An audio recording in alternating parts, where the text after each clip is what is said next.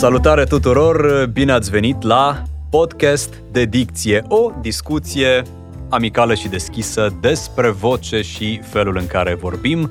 Eu sunt Andrei Țigănaș, sculptor de voci, adică prof de voce, dicție și oratorie. Astăzi v-aș propune să discutăm despre cum sună cuvintele noastre, să discutăm cu un actor. Iar despre invitatul, înainte să vă dezvălui numele invitatului nostru, aș vrea să vă fac o mărturisire. Când am fost pe punctul să îl sun, pentru prima dată, ca să îl invit în podcast, am avut, recunosc, o mică strângere de inimă. M-am tot întrebat oare cum va reacționa la invitația mea, oare cum... Nu, nu discutaserăm până atunci, oare cum ne vom conecta.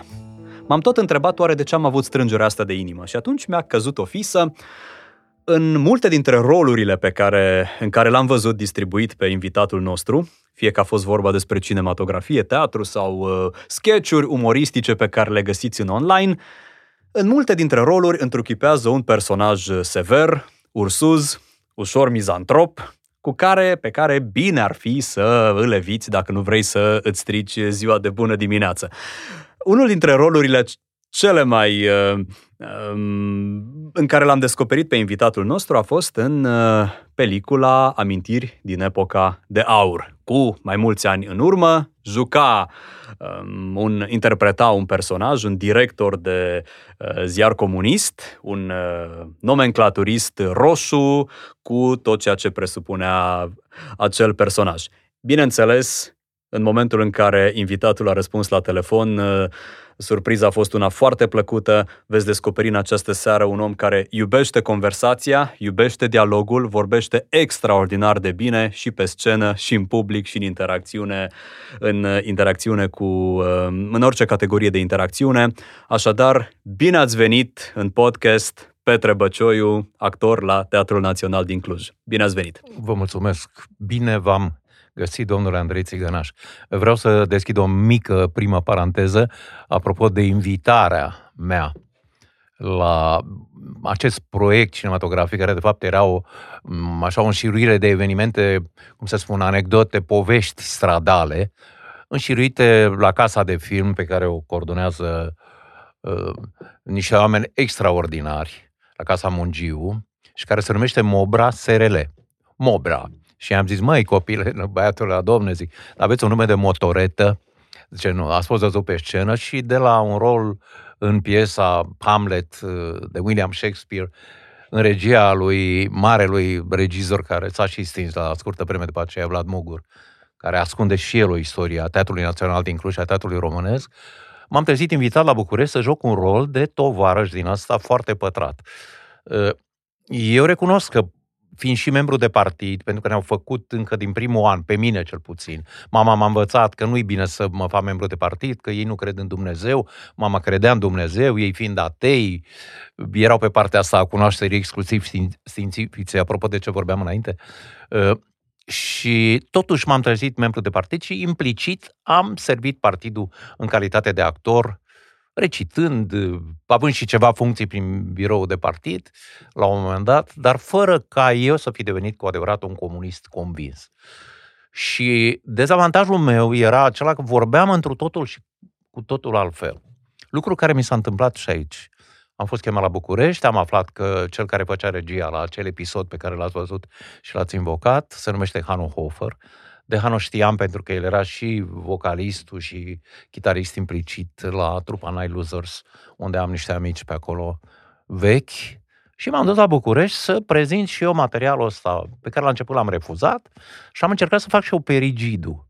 Și regizorul a stat cu mine cu camera o oră pe mine și a zis, nu e bine, domnul Băcioi. Sunteți prea delicat, prea finuț. Și am arătat mâinile, zic, vedeți? Ăstea sunt mâini de pianist. Eu predau ore de vorbire. Am predat la facultatea de teatru câțiva ani, am predat la conservator, la Academia de Muzică, am făcut mai mult actorie. Ei au modul lor de a imposta și de a vorbi.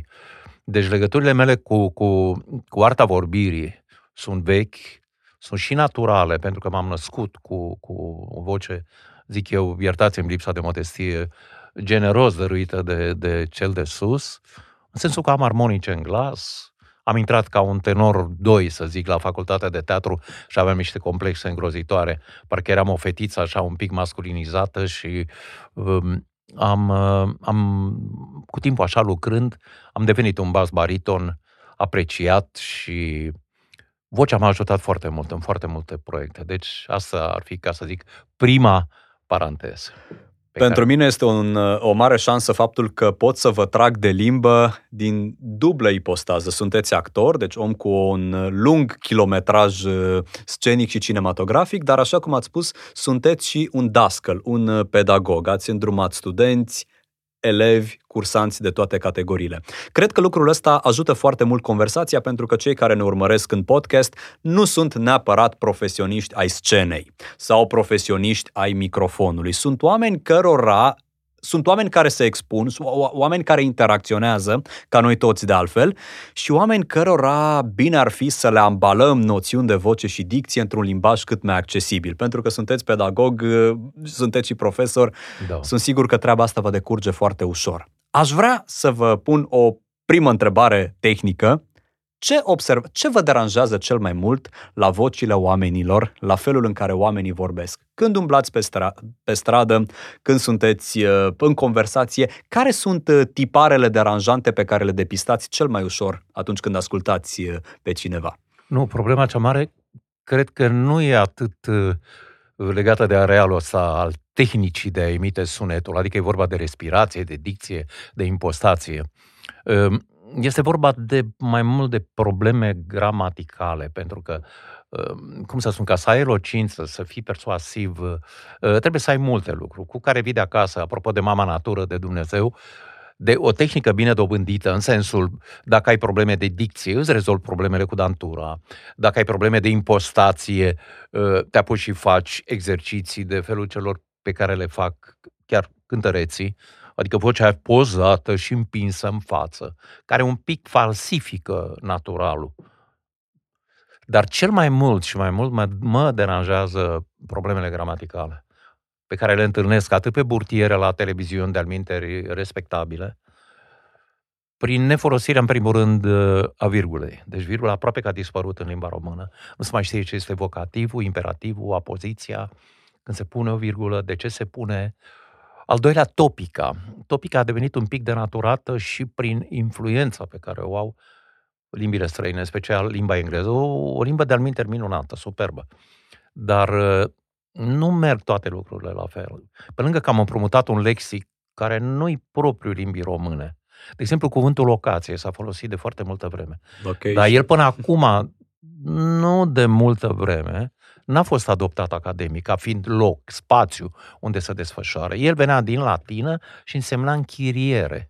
Închirierea unui spațiu sau unui bun. Am luat o mașină în locație de gestiune. Vezi mașinile astea, cum să o spun, uh, la care plătești rate și care, de fapt, mașina nu ți aparține, dar tu folosești uzul, fructul. Deci, uh, sau închiriem un spațiu, cum este acest studio și unde facem o grămadă de minuni din astea tehnice, pe mine cam asta este mare problemă care mă deranjează.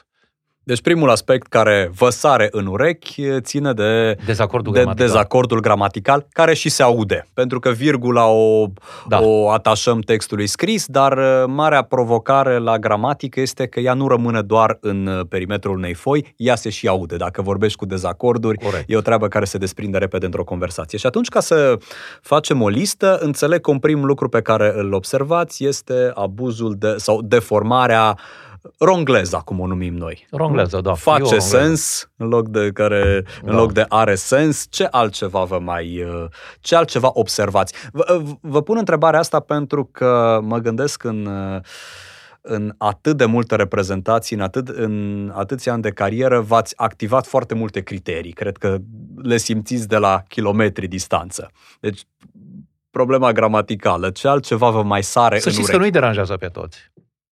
Nu, chiar generațiile tinere de, uh, de colegi. Acum, în Teatrul Național sunt oameni care au ajuns la maturitate, dar vin niște generații care aparțin acestei epoci. Fiecare epocă a adus cu ea un mod de a gândi, un mod de a vorbi și teatru fiind o reprezentare artistică, dacă vreți, a vieții. Asta din definiția pe care a dat-o însuși Aristotel în secolul IV înaintea lui Isus. Până la estetica teatrală modernă 1895, apoi estetica asta de secol 20-21 pe care o propovăduim, dar în esență cuvântul a rămas cuvânt. A apărut și teatrul gestual care întărește. Deci, cum să o spun, cuvântul a rămas un purtător de mesaj. Povestea este cum îl folosești și cât cât adaos, dacă vreți, aș mai pune glazura asta, apropo de engleză, cum facem toppingul? Deci pe structura asta hard a vorbirii, cât punem căldură și candoare pentru a fi persuasiv, pentru a fi convingători? Cum facem pauza? Uite, eu vă privesc pe dumneavoastră distinsă, domn Andrei Țigănaș, mă uit în ochii dumneavoastră și zic, domne, ce vrea omul ăsta de la mine? Ah, vrea chestia aia. Vedeți, vorbirea noastră este accidentată. Are tonuri mai înalte, tonuri mai joase. Fraza are o anumită logică. Adică, de fapt, ce vrei de la mine? A, ce vreau? Păi uite, asta vreau. Deci vorbirea nu are o planeitate, o, nu, e o platformă așa, apropo de virusul ăsta care ne chinuiește. Nu suntem pe o platformă în care toți vorbim bibi, bibi, pentru că asta o face foarte bine un soft. Le spuneam studenților de la Academia de Muzică, unde am avut onoarea să predau 12 ani actorie, le spuneam, mă, nu mai vorbiți așa, impostat. Nu mai mi-arătați că sunteți ori tenori, ori bași. Adică oamenii își arată pedala și își arată totul, totul trebuie să pară natural și de fapt mari actori și de fapt oamenii în viață sunt niște actori. Pentru că așa cum spune Shakespeare în Cum vă place, în As You Like It, toată lumea, toată lumea e o scenă și toți oamenii actori. Deci altă un alt lucru care mă deranjează este nefolosirea corectă a accentului, nefolosirea corectă a cuvântului. Deja intrăm în, în, în semantică. Deja deschidem o altă portiță a disciplinei care se ocupă de studiul cuvintelor, de sensul cuvintelor și de evoluția acestor sensuri. Dacă ar fi să intrăm într-o serie de reguli de bază în intonație, care ar fi cele mai importante? Cele mai importante reguli care țin de uh, expresivitatea noastră atunci când vorbim. Exact um, ceea ce spuneați, vă refereați la accente, la pauze, cam la ce ar trebui omul obișnuit să fie atent atunci când uh, transmite un mesaj. Să facă ce faceți dumneavoastră acum. Încercați să mă convingeți pe mine că ceea ce facem noi doi e un lucru minunat și sunt convins că va fi. Dar în viață oamenii vorbesc foarte simplu. Oamenii de astăzi intră, nu mai spun nici bună ziua, nu mai spun nimic. Dar când spun, spun foarte simplu și gândiți-vă la societățile astea mult mai avansate decât noi. Gândiți-vă la societățile nordice. Am avut onoarea să merg în Suedia în două turnee, fiecare de câte două, trei săptămâni. Oamenii sunt atât de simpli după vorbă, după port, cred că erau mioritici, vikingi ăștia, nu știu cum, dar uh, n-au multe de spus. Îi folosesc cuvinte foarte, foarte puține. De multe ori, uh, cuvântul este însoțit de gest și îi spune, Andrei, Haide, te rog. Și ai gestul aferent de afectivitate, de drăgălășenie. Nu pot să spun că lumea va trebui să vorbească în totalitatea ei academic. Adică nu trebuie să fim atât de prețioși, pentru că am înregistrat și cărți, chiar în studioul acesta. Am făcut un audiobook, de exemplu, și s-a insistat foarte tare pe pronunția până în final a consoanelor. Pe acest pământ eu fac legământ Mă înțelegeți? Nu pot să spun legământ. Andrei Țigănaș, dragul meu, nu pot articula atât de bine, știți? Să nu cădem, cum să spun, să facem din cuvânt un fetiș sau, dacă vreți, numai o formă spumoasă și, cum să spun, clasică a cuvântului. Eu sunt un purtător de mesaj clasic. Lumea de astăzi merge și pe non verbalism, merge pe gestualitate, teatrul s-a dezvoltat, cum bine știți, fiind iubitor de teatru. Pe mine mă deranjează foarte mult lexicul ăsta, foarte sărac. Faptul că dacă tot vorbim de scriere corectă și spunem ortografie, și le-am cerut, apropo de orele mele de la, și de relație pe care am avut, că a fost și acolo o relație de 12 ani cu, cu Școala Populară de Arte, am predat și oratorie, am predat retorică. Și le-am cerut să fie atent și la probleme de epică probleme de ortoepie. Ce înseamnă ortoepia? Credeți-mă că 9 din 10 nu știau. Și atunci vin. O cale a dezvoltării verbale este calea lecturii. Citești ca să magazinezi cuvinte, cărora să le înțelegi sensul și tu apoi să le dai înțeles înrostire. Dar fără să fie afectat Andrei. Hai mă să o lăsăm. Da, încolo. De, deci, e un joc aici al cuvântului. Povestea este să stăpânești mijloacele. Pe mine m-a ajutat Dumnezeu și cu armonicele astea din glas. Adică eu când spun bună seara, doamnă, doamna trebuie să aibă, ă, știu eu, să simtă un fior sufletesc, drăgălășenia cu care eu o salut pe distinsa persoană, știți? Nu mai știm să vorbim. Cuvântul poate va dispărea, poate că Dumnezeu ne noadă iară limbile ca în Babilonul de odinioară, știți? Cam asta ar fi problemele. Restul țin de tehnică. Tehnică de respirație, cu diafragmă, cu respirație toracică, ă, apoi ă, tonalitățile, deci vorbirea de bază, vorbirea pentru baș, ă, sunt cei cu pedală, ăștia, bă, adâncii, bași baritonii, apoi vin baritonii, baritonii înalți, tenorii, știți, contratenorii. Există o scară acolo. Înainte să trecem la discuții legate de impostarea vocii, v-aș propune să mai stăm un pic în zona de intonație, mai ales că sunteți actori și aș vrea să profit de asta cât mai mult.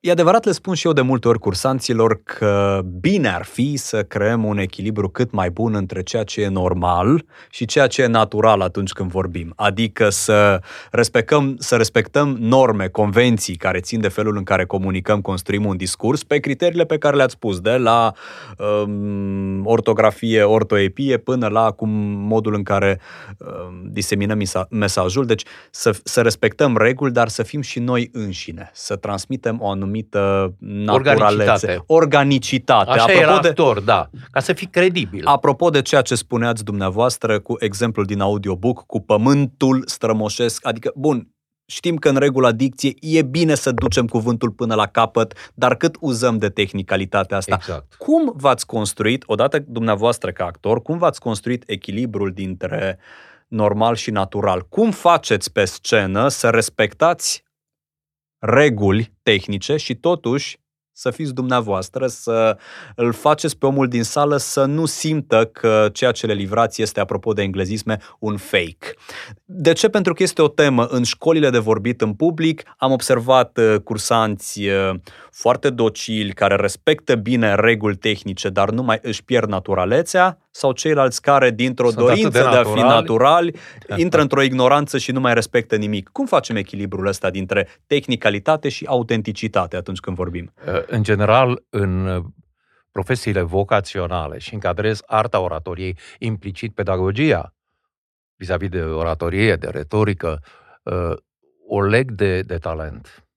Și cui se adresează, de fapt, arta vorbirii? Sensibilității, afectivității, trăirii și simțirii umane. Are Ion Luca Caragiale, pe lângă că a fost un mare dramaturg, a fost și prozator, a fost și poet, are un studiu intitulat Despre teatru. Și în acel studiu spune în capitolul uh, Oare teatrul este literatură? Ce nu, teatrul nu este literatură, pentru că literatura este o artă care sugerează imagini, iar teatrul e o artă care prezintă imagini. Asta apropo de arta cuvântului. Cum se fac lucrurile astea? Gândind. Deci la mine vectorul, pilonul, suportul, partea de hard a structurii mele, a ă, profesionalismului meu, dacă, dacă vreți, este, ă, este gândită și făcută pe bază matematică. Am fost foarte bun la matematică. În 1965-66 eram un elev de top, un tip de olimpic de asta de mare anvergură. Ă, tatăl meu chiar m-a, m-a văzut inginer, că așa era atunci, trebuie să faci inginer sau profesor, nu te duci la teatru.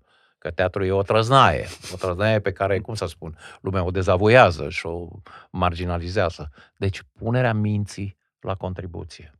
Îmi vorbesc în studiu. Eu vorbesc în studiu. Dacă te-a pus să studiezi ceva, cum sunteți dumneavoastră ca profesor. Bine, o face și natural. O face și natural. Vă trebuie lexic. Trebuie să ai un bagaj lexical de unde să scoți cuvintele astea pe care să le, să le folosești. Deci ăla ar fi primul lucru. Al doilea, tot pe bază rațională, pentru că aici, în ochii, aici, ochiul ăla, invocat și în culturile vedice, și dacă vreți, acolo e glanda pineală, acolo este epifiza. Acolo e sediul sufletului, melatonină, serotonină, un pic de endorfine și uite rețeta fericirii. Deci este un melanj, este un mecanism. Deci cei care vorbesc și au, posedă arta, gândiți-vă la mari oratori, gândiți-vă la Hitler, care era un orator nebun, dement, dar era un tip de oratorie învolburat și cu tare. Altul era Mussolini, toți, toți nebuni, domnule. Oare frizează patologia? Adică te obligă la chestia asta? Sau devine o chestie pur academică? Dumneavoastră încercați foarte domnește să le explicați copiilor. E acolo un click, e acolo ceva de desubt, dar care pornește, după părerea mea, de la rațiune, sau o faci, sunt și actori de intuiție, actori care joacă, cum să spun, le prind din zbor, așa, care au ureche muzicală foarte bună. Eu având și ureche muzicală foarte bună. Am avut experiențe muzicale. La opera am făcut operetă, am făcut musical. Acum am mai, am mai îmbătrânit. Deci primul lucru, gândul, rațiunea, care te face. Pe mine mă face de-a dreptul, cum să spun, a devenit un reflex. Eu nu mai stau să mă gândesc. Andrei, 1, 2, 3, 4. Ce facem azi? Pac, pac. Eu nu le mai comensurez la modul ăsta. Eu le fac natural. E o formă de competență inconștientă, adică exact, nici nu mai... Exact ceea ce cred că face și dumneavoastră. Aveți sertarele, sertarele minții, sertarele culturii, că aici până la urmă la cultură ne întoarcem, deși știu oameni de mare cultură, de la Călinescu, la uh, Vian, la nu știu care, care erau, uh, nu erau toți niște oratori de săvârșit, sau erau, dacă îi ascultăm astăzi, par penibili, cântau, vraca, cânta, nu mai Dar invers, ați cunoscut oratori de săvârșiți care nu aveau un bagaj cultural? Nu prea, să vedea goliciunea. Pentru că ceea ce spuneți face trimitere și uh, chestiunea legată de folosirea limbii engleză și modul în care ea interferează cu cuvintele românești, rongleza, deci și partea de rongleză și partea de intonație, um, sau cum să scăpăm de rongleză și să îmbunătățim intonația, ambele conversații merg spre lectură. Deci, practic, să înțeleg de la dumneavoastră... Uh, lectura literară, că literară. noi, în discuția preliminară pe care am avut-o, dumneavoastră sunteți ardeleani, eu sunt regățean, dar suntem români. Și am învățat la școală, dumneavoastră ați învățat în Ardeal, eu am învățat în țara românească. E adevărat, într-o zonă binecuvântată de Dumnezeu în județul Argeș, de unde partea de nord a Munteniei, împreună cu partea de sud a Ardealului, Brașov, Făgăraș, Sibiu, ar fi, ca să spun, spațiul în care s-a creat, a zăcut și s-a născut de acolo limba literară. Limba literară este o convenție. Nu poți să folosești uh, cum se folosește greșit în Ardeal, de exemplu, m-am răcit. Nu se folosește un verb tranzitiv, un verb uh, vorbim de tranzitivitate, adică eu nu pot să fac o acțiune împotriva mea.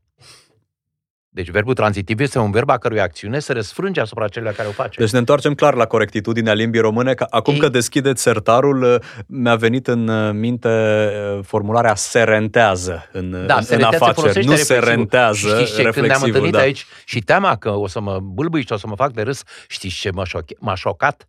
Nu m-a șocat. Se folosesc alte verbe auxiliare. Eu sunt șocat de ce mi se întâmplă. Știți? Adică... Înț- înțeleg oare corect de la dumneavoastră și corectați-mă dacă greșesc aici, că un lexic mai mare, un bagaj de cuvinte ne poate ajuta să avem și o intonație mai bună atunci nu, când Nu, ne comunicăm? poate ajuta să avem cuvintele mai la îndemână. În regulă. Deci, în primul rând, nu. Nu. Dicția deja este o altă problemă. Dacă ai probleme de dicție, te duci la un profesor, cum sunteți dumneavoastră, sau cum sunt eu, și care, mă rog, am predat în cadrul universitar sau am predat la școala populară de arte. Și am spus, vezi că e o problemă cu consoana cu tare. Nu am făcut uh, logopedie, de asta se ocupă logopezii. Eu am făcut de regulă lectură artistică, Andrei. Aș vrea să spun atâtea lucruri. Deci am făcut o pauză, am făcut un lufting. Deci eu un auftact acolo. Vreau să spun că e atât de frumoasă viața. Deci pauza asta aduce ceva, de culoare, de culoare. Modul cum le rostești țin și de tehnică, de o respirație pe care nu mai facem. Andrei, Vreau să spun acum foarte mult, mă bucur de întâlnire și să dau drumul la o frază. Nu, ele vin aproape natural. Este ca mersul la sală. Te duci la sală, tragi de fiare, faci mușchi. Că tu cu mușchii ăia reușești să devii, știu eu, cel mai mare luptător, uh, uh, nu știu ce stil de, de, de arte marțiale. Trebuie să aplici treaba, că poți să fii o masă de, de ăla și te bate unul mic care are tehnică, deci ține de tehnică, dar tehnica nu trebuie adâncită atât de mult încât să Știți? Pentru că inhibăm partea naturală. Inhibăm autentic. partea naturală. Povestea este să ajungem la un, la un nivel în care comunicarea și să vorbim la fel. Să vorbim la fel. E adevărat că eu vorbesc un pic academic și pentru că vin din lumea academică. Eu citesc un text, îl înțeleg. Asta jumătate din copiii din școală nu înțeleg. Chiar dacă unii știu să citească, dar nu înțeleg sensul frazei. Analfabetismul acela despre care se vorbește. O înțelegeți? Ați făcut referire la zona copilăriei dumneavoastră și v-aș propune, pornind de aici, să ducem discuția un pic în um, felul în care pronunțăm cuvintele, în accent. Lucrez foarte mult aici în Cluj cu cursanți cărora le, pe care îi ajut să își îmbunătățească accentul, să înlăture uh, particulele sau particularitățile regionale din pronunție, tradiționalele aur, aur, zace, da, race, da. corecții. Ce, cum am putea să ne controlăm mai bine accentul regional, indiferent că este vorba despre cel ardelenesc, despre cel, Oltenesc, despre cel moldovenesc, e botoșan, e ou, e, e foarte el, colorat. El, și foarte, sau accentul de diaspora, lucrez și cu români stabiliți în diaspora care au da, anglicizat. Foarte anglofonizat, da. Cum, uh, din perspectiva dumneavoastră, cum am putea face, ce am putea face în să vorbim o română cât mai curată din punct de vedere fonetic? Din punct de vedere fonetic, ar trebui ca doamnele profesori în special și domnii profesori uh, de limba și literatura română ar primi, iar fi primii, primii care uh, au obligația, nu obligativitatea, că se folosește, ăla are, alt, e altă poveste, cu obligația și cu obligativitatea și intrăm într-o altă discuție mult prea complicată. Uh, ce vreau să vă zic? Ei trebuie să fie primii, să fie ca un, ca un mentor, ca un îndreptar, respectiv dumneavoastră, când îi auziți că vorbesc, și învățați să gândească pe frază. Deci, problema dicției trebuie urmărită. Dacă un copil are o problemă, el are un th, un th, peltici, oamenii ăștia au un th din ăsta, un peltișism. De regulă, la cei din Moldova să simte că e, aici stă și am colegi din, ăștia din, ă, din Cluj, nu, am colegii mei din Iași și din alte părți ale Moldovei, super, super talentați, vorbesc limba literară, impecabilă. Dar eu cunosc actori care sunt din zona Moldovei și care au mic, o mică chestie drăgălașă de alminteri, știți? Deci aia trebuie corectată. Aia trebuie corectată. Deci ori se face incizie sublinguală din asta, care e o chestie chirurgicală și medicală, că lasă limba ca să cutare, și al doilea antrenamentul limbii ca atare. Nu s, s, s. s nu se pronunță s. Eu când pronunț litera s și dumneavoastră, punem limba în spatele dinților fără să-i atingem. S. Sau undeva vârful atinge sus. Nu, s aproape cu, cu vârful limbii între dinți. Deci dacă mentalizăm treaba asta, uite că sâul, măi, de, de-aia se aude așa, pentru că... Deci copiii ăștia trebuie învățați. Învățați să gândească un pic și își vor fi îndreptat cumva Știți? Deci spuneți că profesorul de română poartă o responsabilitate. O primă, exact. O prim, e o primă topică, instanță. Da, și... și în topică. Nu poți să cazi. Am văzut profesori de română care, ca să rămână așa într-o, într-o conversație colovială cu elevii, da, copii, ne întâlnim la 2 nu este la 2, este la 2. Ora este 2, deși se zice ora 1, care are formă de masculin. Sau la te- o televiziune locală de aici, unde se transmit meciuri, zice repriza 1. Nu poți să duci copilul în clasa 1. Nu, duci în clasa 1. Mi-am adus, uh, apropo de cinematografie da. românească, dacă bine țin minte, în filmul Actorul și Sălbaticii este o replică Vreau o audiență la regele Carol II. Apropo da, de, Carol II, apropo da. de uh, 1, și, 1 și 2. Așadar, spuneți că partea de accent și, în general, partea de, corectă, de pronunție corectă a limbii române ar cam trebui să se regleze în băncile școlii sau da. acolo deci. ar trebui dacă lucrul ăsta nu s-a întâmplat, pentru că, în general, serviciile de dicție, de impostare a vocii sunt solicitate la maturitate, la, la, la vârste mai înaintate când apar provocările. Trebuie să vorbesc în public, trebuie să mă duc la o emisiune de radio, trebuie să fac un podcast cu uh, Petre Băcioiu, de exemplu. Ce sfaturi am putea să le dăm celor care nu au avut uh, sprijin suficient în școală, au ajuns la o anumită vârstă în care tiparele sau anumite tipare, bune sau rele, s-au sedimentat mai tare, cum îi putem scăpa pe oameni de accent la 40 de ani? La 50, dacă au accent ardelenesc, de exemplu, sau uh, accent moldovenesc. Acolo e un pic, uh, e un pic complicat, pentru că foarte mulți vin din spații uh, rurale, ca să zic. Undeva în vârful muntelui, el a trăit într-o colectivitate unde s-a vorbit în acel fel. Și dacă nu are nici ureche muzicală. Deci era un comentator de radio, era un comentator de radio, chiar la Radio Cluj, care avea un, un accent regional cu vreo 30-40 de ani în urmă. Și la un moment dat m-a întrebat, zice, dar eu de ce nu pot vorbi ca tine? Zic, pentru că tu toată viața ai vorbit așa, avea niște ani. Și eram amici și am încercat să-l ajut. Era imposibil. Era practic imposibil. Este o vârstă la care nu te mai poți apuca să faci un sport de înaltă performanță când tendoanele și ligamentele corpului nu-ți mai permit. Așa și cu educația vocală. Dacă n-ai făcut-o la timp, dacă cei șapte ani de acasă presupun nu numai educație minimală de bun simț, să scoți șăpcuța când intri în cutare, să spui să rubă în lui tanti, lui nenea preotul, nu știu cum să-i faci, de să ai o mică chestie din asta, obligația părinților, nu obligativitatea, nu obligativitatea, deși se folosesc amândouă. Femeia de serviciu trebuie să vină aici pentru că are obligația să facă curat. Obligativitatea muncii ei constă sau da. rezidă în. Ok, deci Părinții sunt primii educatori, primii formatori. Copiii sunt drăgălași. Ei nu spun Andrei, că ei nu pronunță râu, Andei. Andei, sunt drăgălași.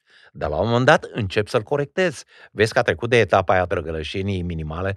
Ok, l-ai filmat, că acum rămâne pentru posteritate uh, copilul, cum a crescut. Deci tot educația primară. Aici părinții... pot, să, pot să vă mărturisesc că faptul că am și eu o tentație părintească, fetița mea are trei ani. Și, într-adevăr, superbă, face, da. face, face greșeluțe de vorbire, cum spuneți, eu și soția o filmăm.